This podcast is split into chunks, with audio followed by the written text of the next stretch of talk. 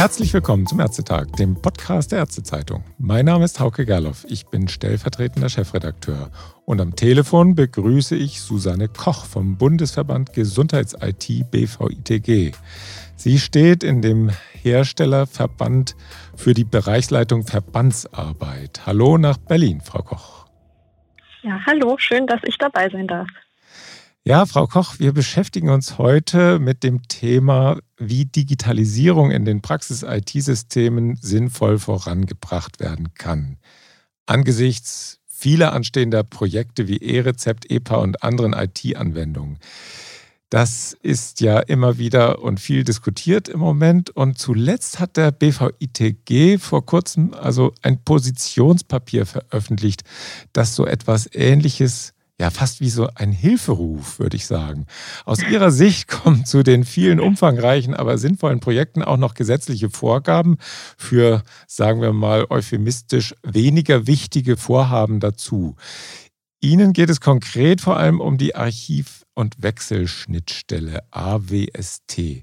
Wollen Sie vielleicht am Anfang kurz mal umreißen, was das eigentlich ist und warum die Hersteller ein Problem damit haben? Ja, das kann ich gerne tun. Also die Archiv- und Wechselschnittstelle wurde erdacht oder wurde vom BMG gesetzlich dazu gefordert, um halt wirklich Praxen ähm, den Wechsel von einem System zu ermöglichen und die Daten zu archivieren. Ähm, das bedeutet, wenn man halt ähm, als Ärztin oder Arzt mit seinem System nicht zufrieden ist, dass man halt so jedenfalls die Idee recht schnell und sicher die Daten von seinem Altsystem in ein neues System transformieren kann.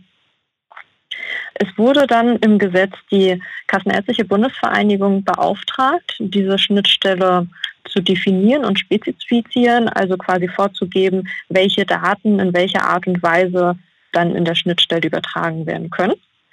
Das wurde auch gemacht, bloß tatsächlich leider mit dem Ergebnis, dass wenn man diese Archiv- und Wechselschnittstelle jetzt nutzen würde, ähm, die Datenmengen extrem aufgepusht würden, sodass ähm, bei einem Systemwechsel teilweise über zwei, drei Tage wirklich dieser Transfer laufen würden. Das ist natürlich vollkommen unrealistisch, sowas dann in der Praxis wirklich zu machen.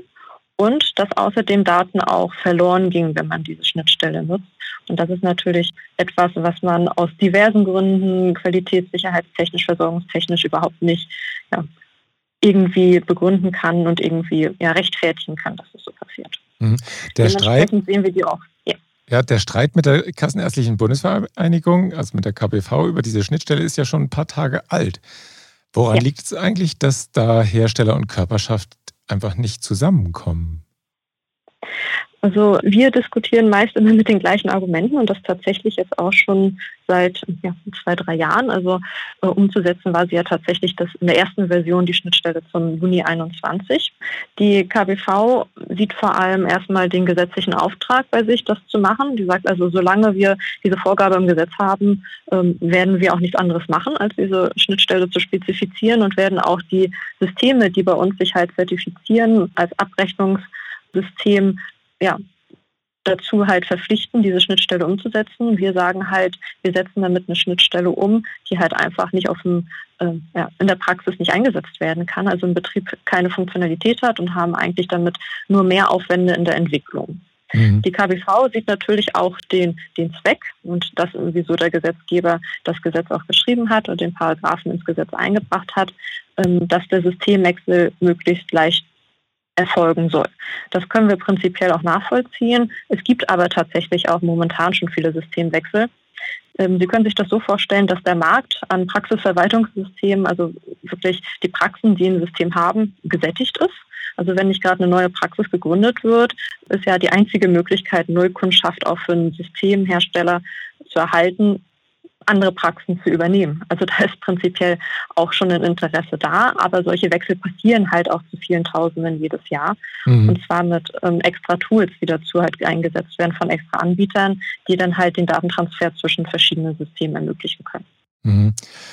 Wie läuft es dann aktuell, wenn eine Praxis von einem Praxisverwaltungssystem in ein anderes wechseln will? Das, Sie haben jetzt gesagt, das kommt ein paar tausend Mal im Jahr vor und Sie sagen, es gibt schon Tools. Das mhm. heißt, eigentlich bräuchte man diese Schnittstelle gar nicht unbedingt. Ist es, ist es so? Wie läuft das im Moment? Also faktisch erfolgen Systemwechsel. Das auf jeden Fall wie schon gesagt, und es ist momentan so, wenn ähm, ein Praxisinhaber oder eine Praxisinhaberin sich entscheidet, ein neues System zu nehmen, dass sie dann halt mit dem äh, Systemhersteller, der das System halt herstellt, für das sich äh, die Person interessiert, in Kontakt tritt und halt ähm, diese, dieser Systemhersteller dann quasi den Wechsel organisiert. Die Praxis gibt dann also an, von welchem System sie wechseln wollen und der Systemhersteller wird halt in den meisten Fällen dann halt einen entsprechenden Toolhersteller kontaktieren und mit denen zusammen dann halt den Transfer planen. Das geht halt auch nicht innerhalb von wenigen Sekunden. Das sind große Datenmengen, die mhm. transformiert werden müssen. Und sobald halt der Import ins neue System erfolgt ist, muss natürlich auch nochmal kontrolliert werden, qualitätsmäßig ähm, ist das richtig erfolgt und weil es da um Echtdaten, Patientendaten, also Gesundheitsdaten, personenbezogene Daten geht, ist da halt auch ähm, der Arzt und die Ärztin gefragt, beziehungsweise das Praxispersonal entsprechend mit dabei zu sein und zu gucken, ob dann der Transfer gut funktioniert hat. Mhm. Ja, also ein Programm ist ja niemals genauso aufgebaut wie das andere. Das heißt, es gibt Exakt. manchmal Dinge, die lassen sich nicht übertragen. Ich kann mich erinnern, das war eine meiner ersten Geschichten als Journalist. Äh, hier mhm. bei der Ärztezeitung, da sagte einer, ja, der hatte vorher sein System selbst programmiert und der hatte sich einprogrammiert, wenn eine Patientin kommt oder ein Patient, mit die gerade Geburtstag hat, dann machte das System bling.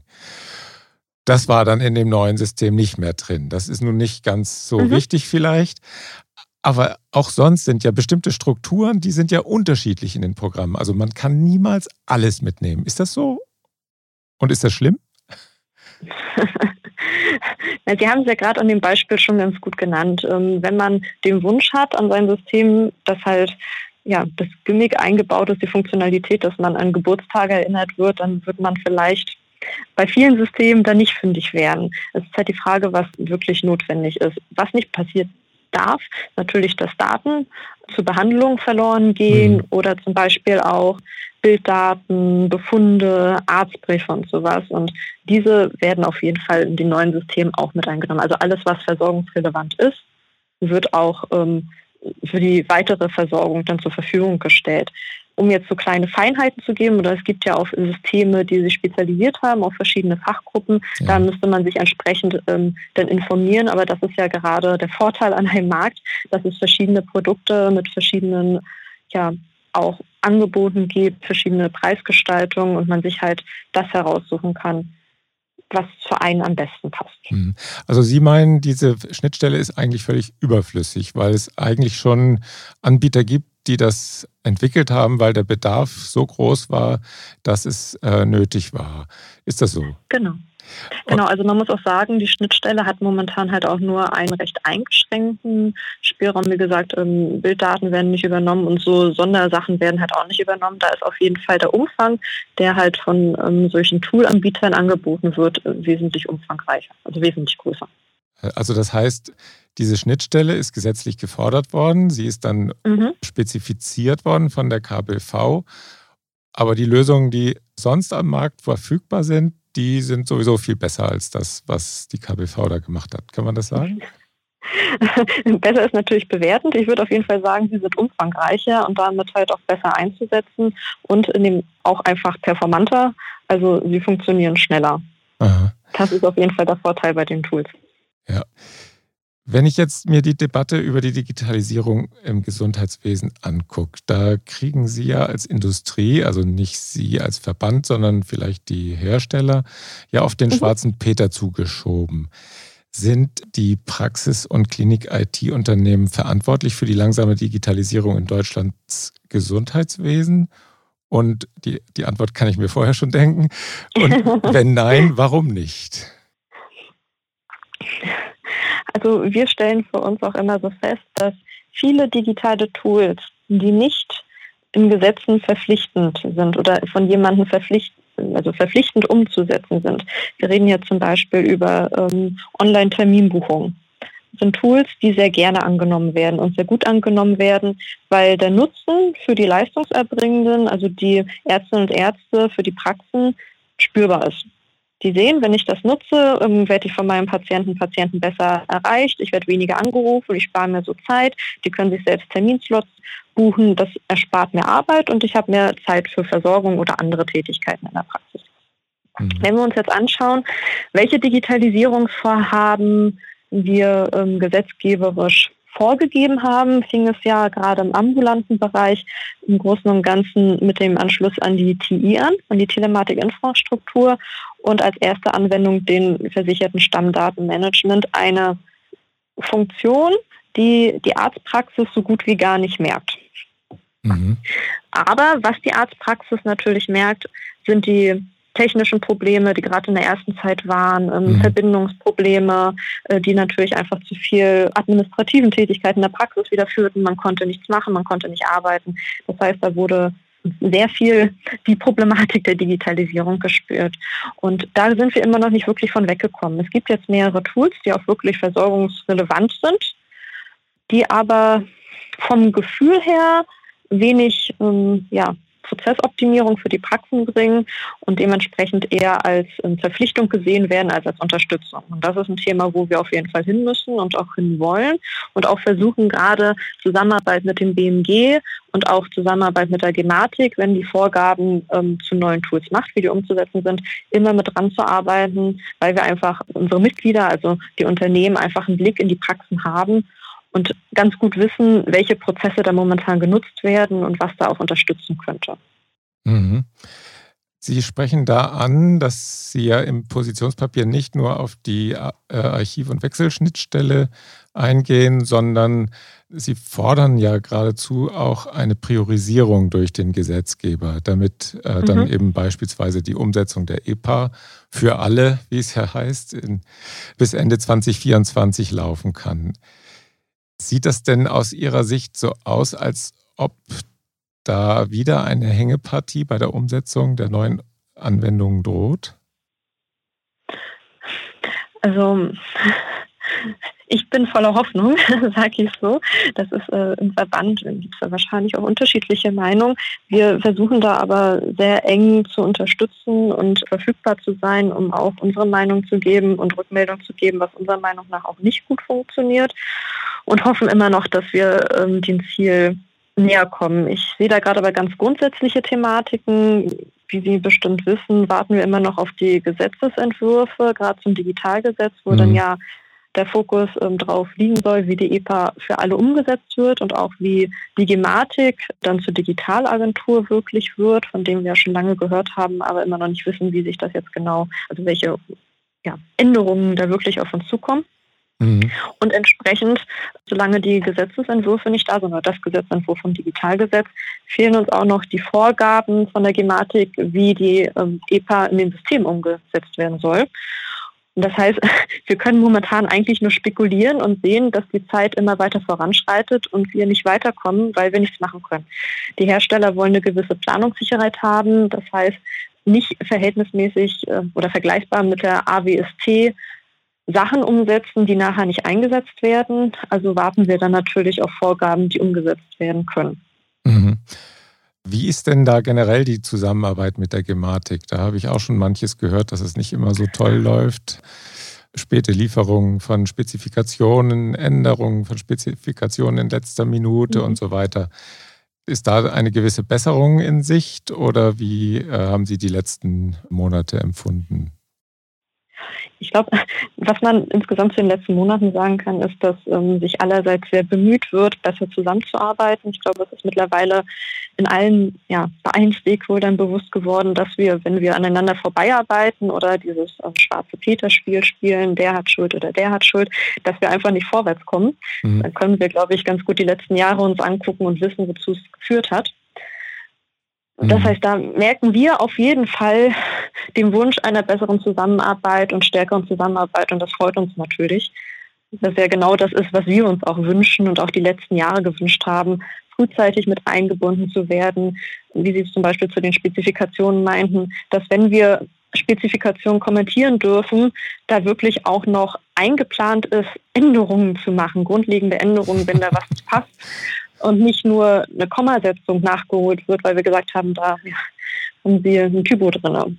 Also das ist natürlich eine Sache, da kann ich noch nicht sagen, ob das jetzt so kommen wird. Uns wurde es auf jeden Fall zugesagt. Ja. Und ähm, da würde ich mich sehr freuen, wenn wir da halt wirklich ja, bei den Konzepten, bei den Spezifikationen grundlegend mitsprechen durften und auch erhört würden. Ja, das hat ja auch durchaus Rückwirkungen auf die Praxis, nicht? Wenn, wenn die Zusammenarbeit über die Schnittstellen nicht funktioniert, dann funktionieren am Ende vielleicht auch die Anwendungen nicht so gut, weil sie auf, auf den letzten Drücker programmiert worden sind oder weil vielleicht die Planung einer Schnittstelle nicht, nicht gut genug gelaufen ist. Also das ist ein sehr trockenes Thema für Ärzte, aber mhm. wenn das nicht funktioniert, dann ist ja alles nichts, oder?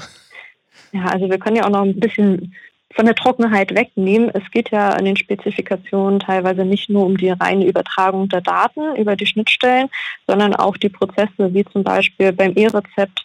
Wie funktioniert die Signatur von der Ärztin oder dem Arzt? Ähm, das wird dann für die Leistungserbringenden schon wesentlich relevanter. Ja.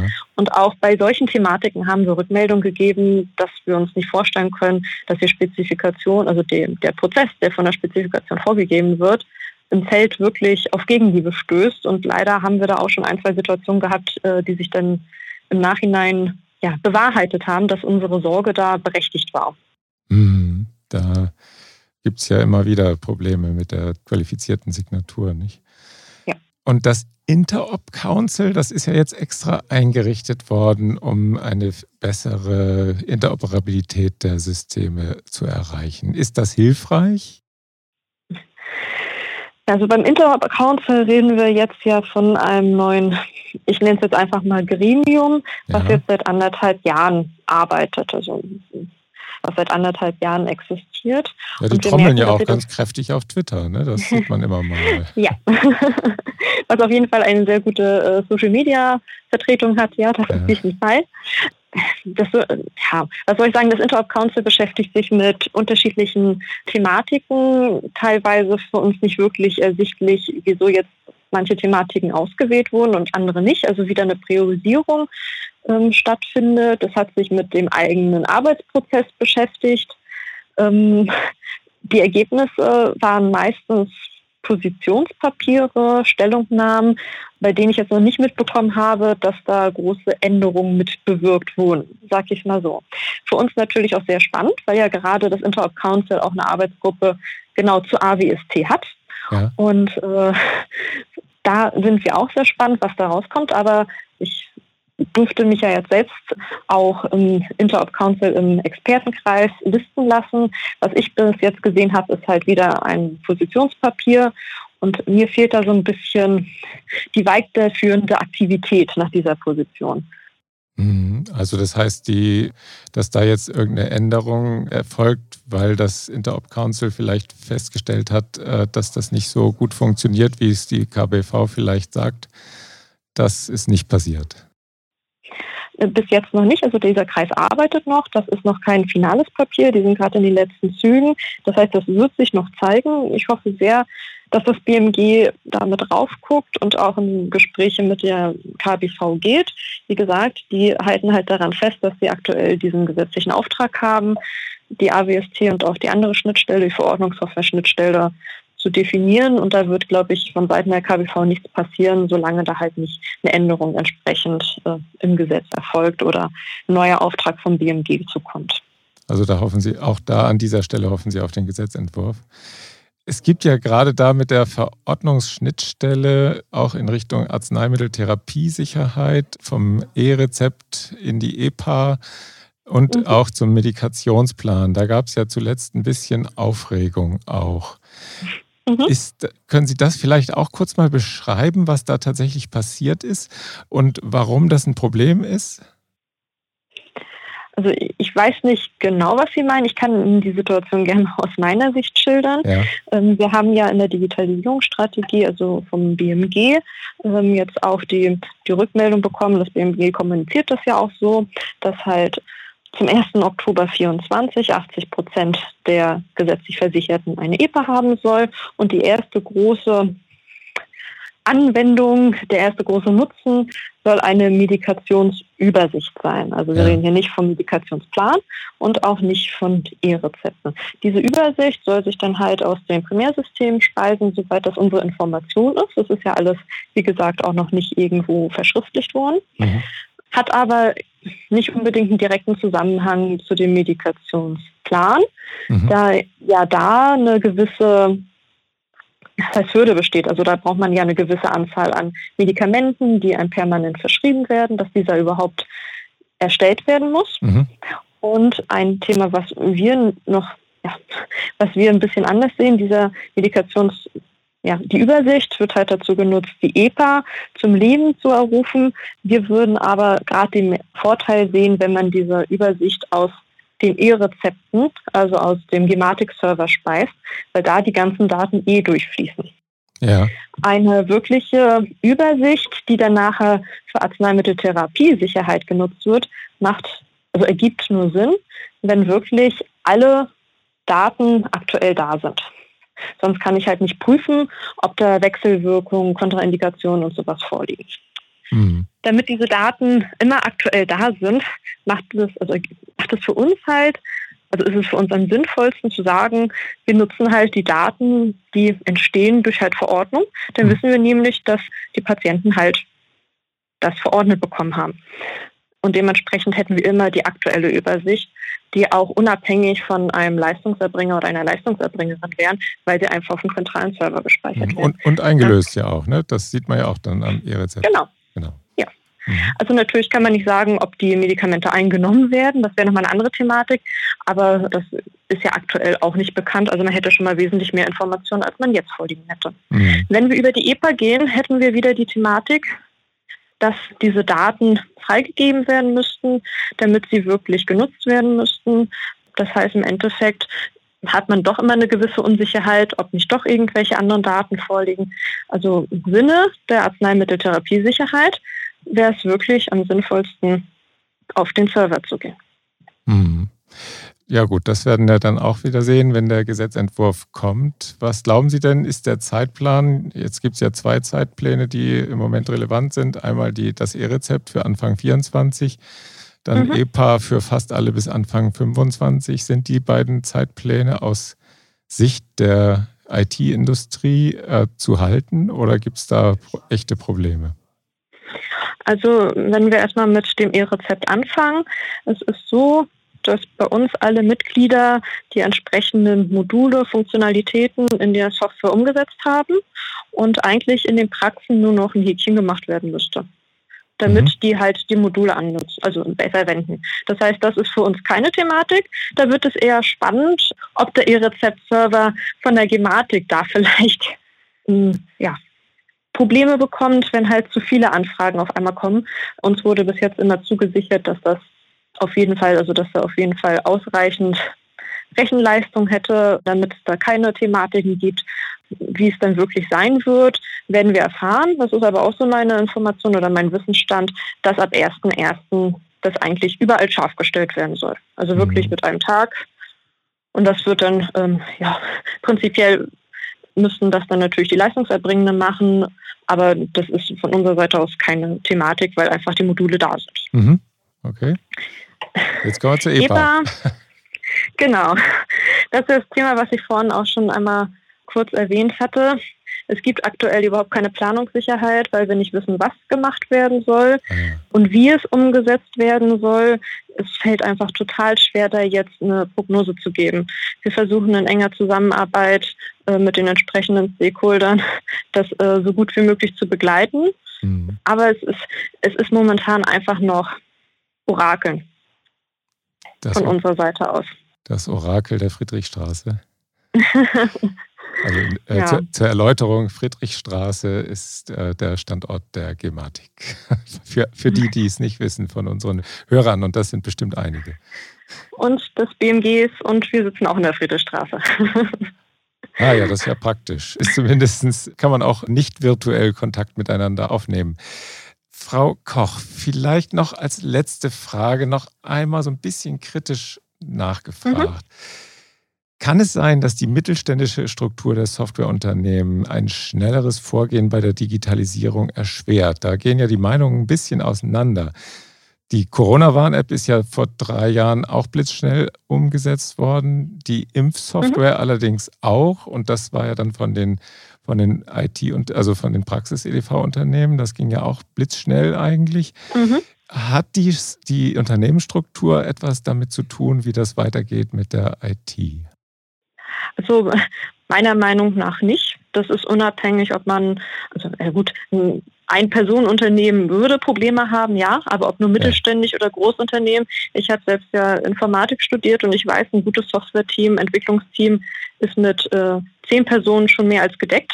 Ja. Da bringt es nicht, noch mehr Leute reinzusetzen. Also das gibt halt einfach so eine gewisse Grenze. Das einfach weiter aufzupuschen, aufzupuschen, bringt nicht immer unbedingt da die Erfolge. Wir haben einfach die Thematik, dass es unheimlich viele Anforderungen gibt an alle Primärsysteme und an alle auch Hersteller von TI-Komponenten, die einfach zu erfüllen sind und man selbst nicht mehr die Möglichkeit hat zu priorisieren ja. oder auch teilweise gar nicht mehr die Möglichkeit hat, Kundenwünsche zu erfüllen, weil einfach ähm, gesetzgeberisch Fristen vorgegeben werden, Druck gemacht wird. Und wenn halt dann auch noch Spezifikationen, also Vorgaben sehr spät kommen, wird es halt irgendwie umgesetzt, um die Verpflichtung für die Kunden zu erfüllen, mhm. auch wenn es im Zweifel dann nicht ausgereift genug ist weil es einfach verpflichtend ist. Man hat keine Möglichkeiten mehr. Und das ist nicht der eigene Anspruch. Der eigene Anspruch ist, die beste Software für den Kunden herzustellen. Das ist aber teilweise in der jetzigen Zeit mit der Ära Sparen und was jetzt teilweise sich auch noch nachzieht, einfach nicht mehr möglich gewesen. Und da würden wir gerne wieder hinkommen, zu sagen, liebes BMG, priorisiere was du für richtig hältst. Wir setzen das gerne um, aber gib uns die Zeit, das auch gut umzusetzen, so dass es unseren Kunden gefällt. Gib uns am besten die Zeit, auch selbst Sachen für die Kunden neu umzusetzen, unsere Systeme auch ja, kundenorientierter, moderner zu gestalten. Und das wäre dann natürlich das, was ja, das Ideal für uns wäre. Gut, nach dem Hilferuf im Positionspapier jetzt der Wunschzettel ans BMG. Wir werden sehen, ob sich das erfüllt. Frau Koch, haben Sie vielen Dank für das informative Gespräch. Schnittstellen und Interoperabilität bleiben für die Ärztinnen und Ärzte trocken als Thema, aber wenn sie nicht funktionieren, dann stehen alle Räder still in der Praxis.